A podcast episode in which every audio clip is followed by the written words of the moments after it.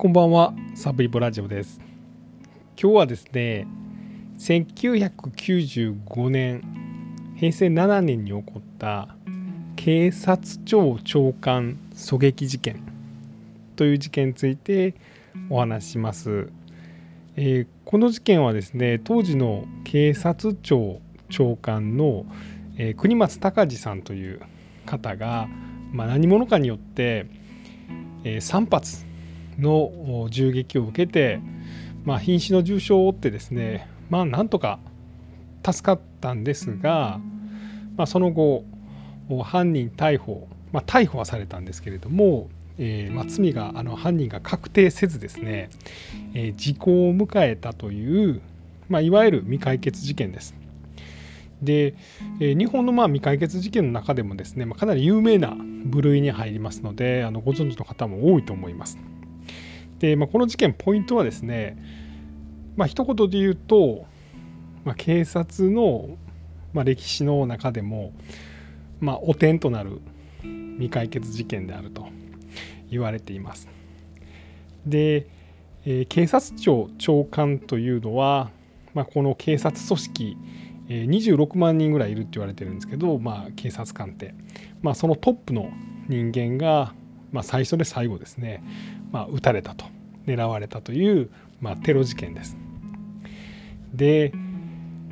まあこんだけのことが起こってですね、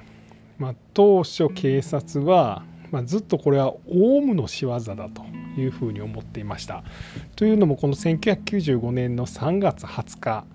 には地下鉄サリン事件が起こってましてそのわずか10日後に、えーこの国松長官はまあ撃たれた撃たれたんで、まあ、てっきりですねオウムがやったと、まあ、警察もマスコミも思い込んで、まあ、それで10年ほど捜査してたんですけれどもで実際オウムの4人を、まあ、この長官襲撃犯として逮捕されたんですがしたんですけれどもで、えーまあ、そのうちの1人からですね自白も引き出したんですけれども、まあ、結果的にそれはま強引な捜査による自白で、まあ、要はまあ何でしょうね思い込みの捜査を進めていたので、まあ、結局、えー証拠不十分でその逮捕した4人は、まあ、こう釈放したと。でさらにですね、えー一番これが犯人じゃないかと、まあ、疑わしくって実は犯人自身もですね、まあ、容疑者自身もですね、まあ、俺がやったと、まあ、認めてた男がいたんですが、まあ、それもですね警察の強いこだわりで、まあ、その人物の逮捕には至らなかったと、まあ、いう事件なんですね。で、まあ、ちょっとしたまあ豆知識みたいなところで言うとですね、まあ、この警察庁とまあ警視庁というのがあります。まあ、こういう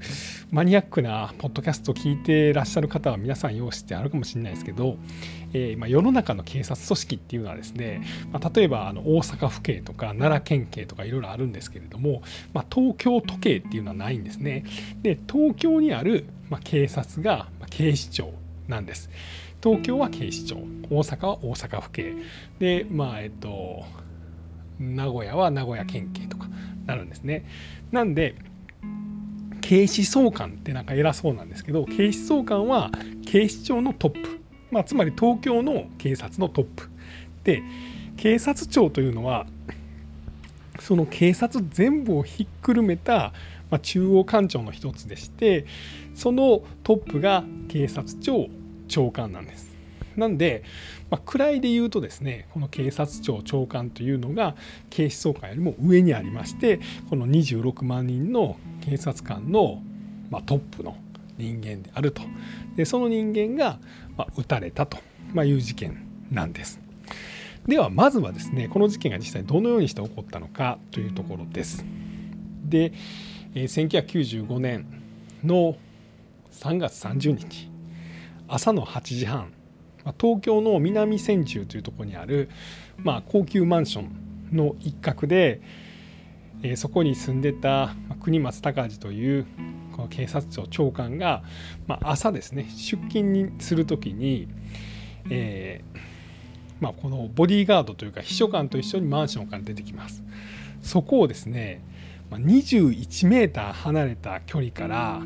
犯人は狙撃しましたで一発目が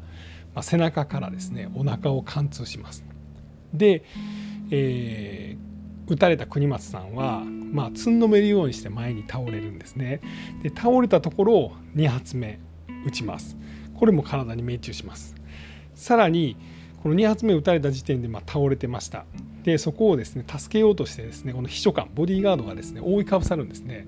で足の股の辺りがまあ、こう覆いかぶされてなかったんですけど3発目はそこを狙いすまして撃たれました。でそれも体をに今当たります。で、まあ、このボディーガードはですねとっさにですねこの植え込みにですねこの国松さんを一緒にこう、えー、自分がこう引きずって入れ込んだんですね。なので4発目は、えー、この長官には当たらずですね、まあ、地面に当たると。でそのまま犯人は自転車で逃亡したという事件です。で撃たれた国松長官はですね、まあ、実は人間でですね大体ですね2発以上撃たれてしまうと、まあ、生き残る人っていうのはほとんどいないんですがこの国松さん3発撃たれてます。で銃弾はですね、まあ、胃とか膵臓とかこう大動脈を傷つけてました。で、えー、すぐに救急車で病院に運ばれて緊急手術が行われたんですが心臓が6回止まったというふうに言われてます。まあ、それでもですねこのお医者さんがすごかったのか国松さんがま運が良かったのか、えなんとか生き残ったということです。でこの銃弾がですねとても特殊なもんでした。えー、ホローポイント弾という、えー、銃弾が使われてまして実はこの銃弾はすごく残酷な銃弾で、えー、人間の体の中に、まあ、銃から発射されて入るとですねこの先端部分が潰れて大きくなるんですね、まあ、ちょうど言ったらキノコの頭みたいになるんです。つまりま面積がでかくなるんですね。でそのまま体を貫通しますんで要はそんだけ体のま穴を大きくするんですね。なので、まあ、このホローポイント弾っていうのは、ま人を殺しやすくするための弾丸と言われてまして実はま国際的なハーグ条約というのでこれ戦争にまつわる条約なんですけれども、え戦争でも使ってはいけない、ま弾と、まあ、そんだけま殺傷能力の高い弾であるというこれ特殊な弾でもあるんですけどこれが使われてました。でさらにこの銃はですね、ま、コルコルトパイソンという比較的こう重心の長い、ま、8インチある、ま、銃が使われたということです。で21メートルの距離からですね、まあ、4発撃って3発当ててるんですね、まあ、しかも4発目はわざと外した、まあ、みたいな撃ち方やったんで、まあ、3発をそのまま当ててるとこれは本当に至難の技で、まあ、まさにプロ中のプロがやったんじゃないかというふうに言われていました。で警察はですね、まあ、先ほども言いましたが、まあ、ちょうどこの10日前にオウムの地下鉄サリン事件がありまして、まあ、その後5月にはですねオウムの上九式村に、まあ、あの捜査に入るんですけれども完全にオウムのによる、まあ、犯行であると。いうふうに、ま決め込んで捜査をしてました。実はこう国松長官もですねちょうどその撃たれた時にこうオウム真理教がまばらまいてたビラですね。これわざわざあのオウムの信者がですね国松長官のポストに入れたやつなんですけど、まあ、それを持ってた、まあ、みたいなこともありました。でえー、実はですねこれを操作してたのは公安なんですね。で、まあ、公安はずっとオウムが犯人だということでこのオウムの、えメンバーの一人に、まあ、信者にですね、まあ、一人の巡査がいたんですね。でこれはまあ警察の捜査とかオウムに関する捜査を、まあ、オウムの教団にこう漏らしてた人間なんですけどもこの人間を中心に、まあ、国松長官を狙撃したんじゃないかと見立てを立ててこの、えー、巡査を追い込みます。で、えー、半年ぐらいですねほぼ軟禁でですねお前がやったんだろうというのに詰めてですね慶順さんもついに私がやりましたとで、えー、銃はですね神田川だったかなに捨てましたというようなことを言うんですね。でその神田川を警察がまあこう川をの底をさらってですね銃を探すんですけど見つかりませんでした。でも、えー、警察はもはや引き返せなくなってたんです。でそんな時にですねこの警視庁の中に、えー、まあ、公安もあるんですけれども、えー、捜査一課もあるんですねいわゆるまああのいろんな事件を捜査する部署なんですけどここの人間がですね、えー、実は一人の男を、まあ、ピックアップするんですね。その男というのが、えー、中村博という男でした。当時もう70過ぎのおじいさんなんですけれどもこの男を調べてますとかなり特殊な男であるということは分かります。え生まれたのは1930年、まあ、満州で生まれましてですねその後日本に戻ってきます。で、え家族と暮らしてたんですが、まあ、東京大学に受かったということで急に家を飛び出します。で実は家族はこの東京大学を受験してたことすら知らんかったそうなんですね。で東大の理科二類に入りましてでそこでですね、まあ、当時ですね、まあ、いわゆるこう学生運動が盛んで、まあ、自ら革命家になるということで東大を中退してですね、まあ、ていうんですかねその過激派に所属してました。で26歳の時に警察官をですね、まあ、銃殺してで、えー、懲役19年の、まあ、罪に服役するんですね。で1975年ぐらいにまあ出所してきてですねでそこからまあ過激派というか自らはまあ革命家と名乗ってたんですけれども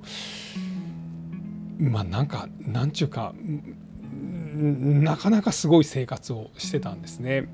で、えー、この警視庁はもともと東村山でですね、まあ、あの発出所が襲われて警官が殺されたという事件があってこれも未解決事件なんですけどこれを探してた時にこの犯人を探した時にこの中村がピックアップされます。で、えー、中村の協力者の、えー、家に行ってですね、えー、中村のアジトを突き止めます。でこのアジトに行ったところでですね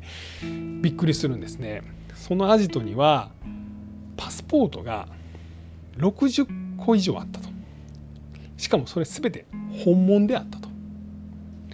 いうことなんです。えー、架空の、まあ、戸籍を、まあ、偽造した書類で作ってその、まあ、戸籍を使って60ものいろんな名前を使ったパスポートを作ってました。これ本物ですよ。偽物のパスポートじゃなくて。で、えー、120ぐらいの盗難車の鍵がありました。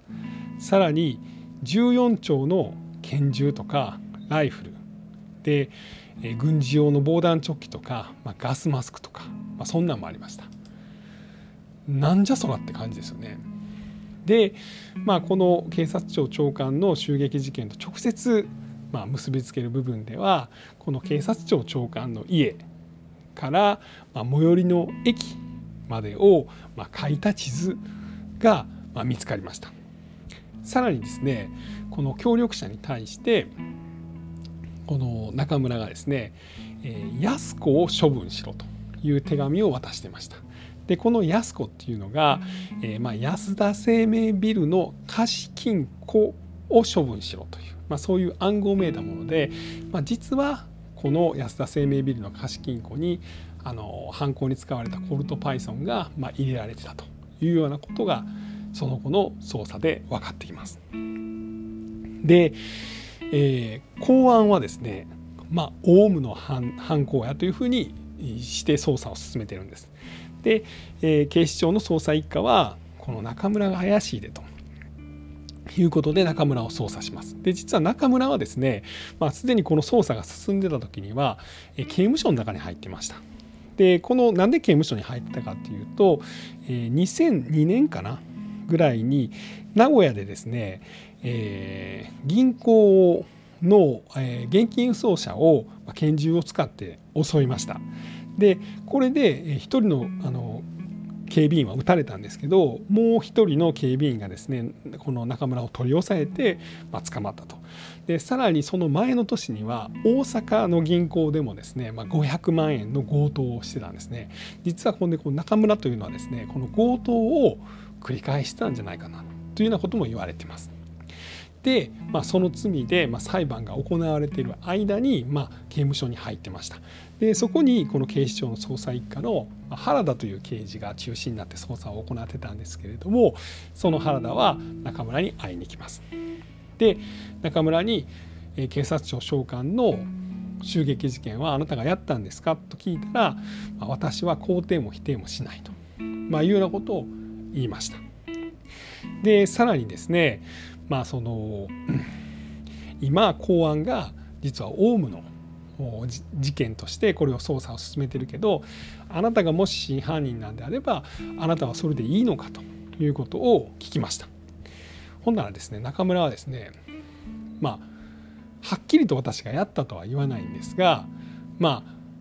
自分がやったということを堅持したいんですね言いたいんですね。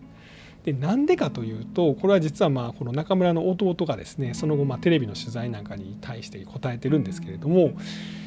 中村はずっとこの19年間、えー、1960年ぐらいから75年ぐらいまで、え、刑務所に入ってました。でこの時にですね、まあ、警察に対してすごい恨みを増幅させていてでいつかま警察庁長官を襲撃する、まあ、やってやると、まいうようなことをこの弟たちにも言ってたということなんですね。ただ中村はまプライドが高いのでですね、まあ、自らは革命家であると。でもともとこのオウムの事件、まあ、オウムという組織は日本を転覆させようとしてると。でも警察は本腰入れて捜査ができないと。だからオウムの犯行に見せかけて警察庁長官を狙撃することによって警察が本気になってオウムを捜査するだろうとだから俺はやったと、まあ、いう論法なんですね。でもほんまはこれはまあ僕の勝手な想像でもあるんですけどただ昔捕まえられた時に警察をまあ恨んでただけと、まあ、いうようなことがおそらく思われます。でその後ですねあの日本の公安がですね、ま、どうしてもオウムの事件にしたいということでこの警視庁の捜査一課がですね、えー、この中村の例えばこの協力者とかもですねある程度割り出してであのさらにこの中村からですね、まあ、自らがもうやりましたという供述まで引き出したんです。しかし公安は「お前それこの中村っていうやつに騙されてんちゃうかと。こんなん俺らが捕まえたら後で恥かくのは俺らやぞと言って一向に逮捕しようとしません。でどうしても中村を逮捕したいんであれば、えー、拳銃使われたコルトパイソンを見つけてこいと。それか共犯者の、えー、も一緒に逮捕しろと、まあ、いうようなことを言います。しかしですね中村はどうしても共犯者の名前は言いたくなかったんです。それはなぜかというとですねその共犯者はですね中村のことをめっちゃいろいろ知ってるからなんですね。で実はですね革命のためでもオウムを壊滅させるためでも何でもなくただただ、まあ、自分は、まあ、警察を恨んでたということを言われるんじゃないか。もしくはさまざ、まな銀行強盗みたいなのをやってた、まあ、それがバレてしまうんじゃないかと、まあ、いうで死刑になっちゃうんじゃないかと、まあ、いうようなことを中村が心配したんじゃないかということを、まあ、当時の、えー、警視庁の捜査一課の、まあ、原刑事は、まあ、その後語っています。で、まあ、ついにですね、えー、公安はですね、まあ、オウムの4人を容疑者として逮捕するんですね。でその逮捕したタイミングで、えー、中村に、えー、この警視庁の、えー、捜査一課の原刑事がですねこのままやとオウムの事件にされてまうぞいいんかと、まあ、言うた時に中村はついに、まあ、自ら供述をします。でその供述はおそらく正しくてですね事件がどのようにして起こったのかっていうのを、まあ、表すものだと思うので今ちょっと紹介しようと思ってます。えー、私は国松隆治を暗殺する計画を立てて実行しましたと。で、えー、1995年の3月の30日にえこの協力者の運転する車でこの南千住のマンションの南側に到着しましたと。でここで手袋をはめてでマスクをつけてで帽子をかぶってでその日は雨が降ってたので傘を差して、まあ、傘で顔を隠しながらマンションに近づきましたと。で公用車がやってきましたと。で実はこの公用車は、まあ、防弾ガラスの公用車であるっていうのは中村も知ってたんですが、まあ、この車に乗る前に狙撃しようということを決めてたんで、まあ、防弾仕様でも構わないと思ったということです。で、えー、事前にですね自転車をこのマンションの自転車置き場に隠しててその自転車をま逃げやすい位置に置いてスタンドを立てずに、え立てかけたと。でまあそのままですね、えー、朝鮮人民軍のこの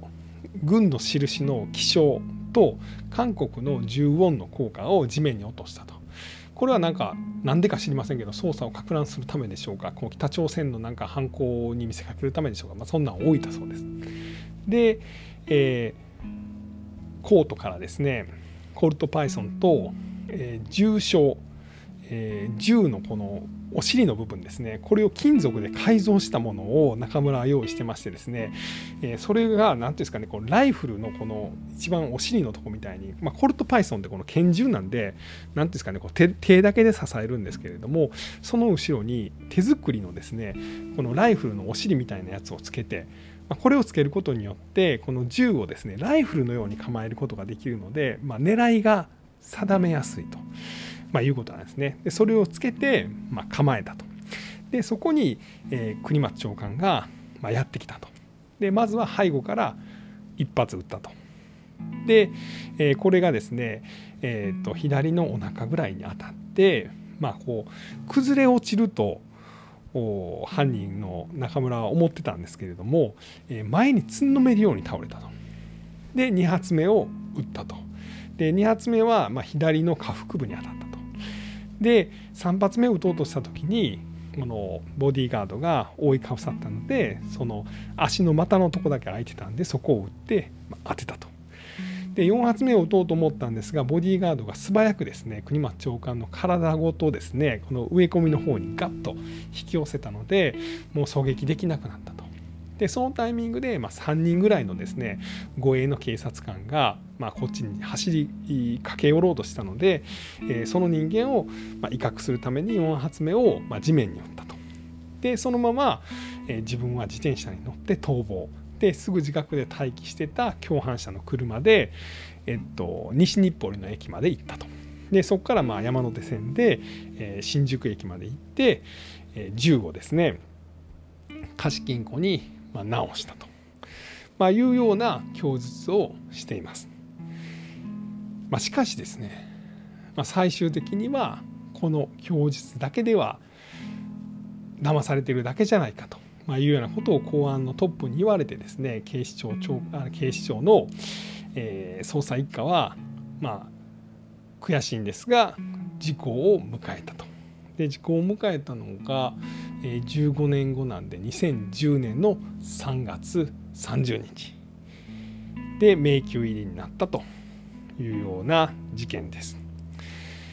で実はですねこの中村という男はですね、まあ、銃を数十丁、えー、アメリカからま輸入していたりですねで、まあ、先物とかをで、まあ、お金をかなり儲けてたりとかあとはその戸籍とかを全部自分で偽造してですねそれによってまあ本物のパスポートをまいくつも取ったりとか何というんですかねとんでもない天才なんですよね。であの銃の分解とかにもめちゃくちゃ長けてましたし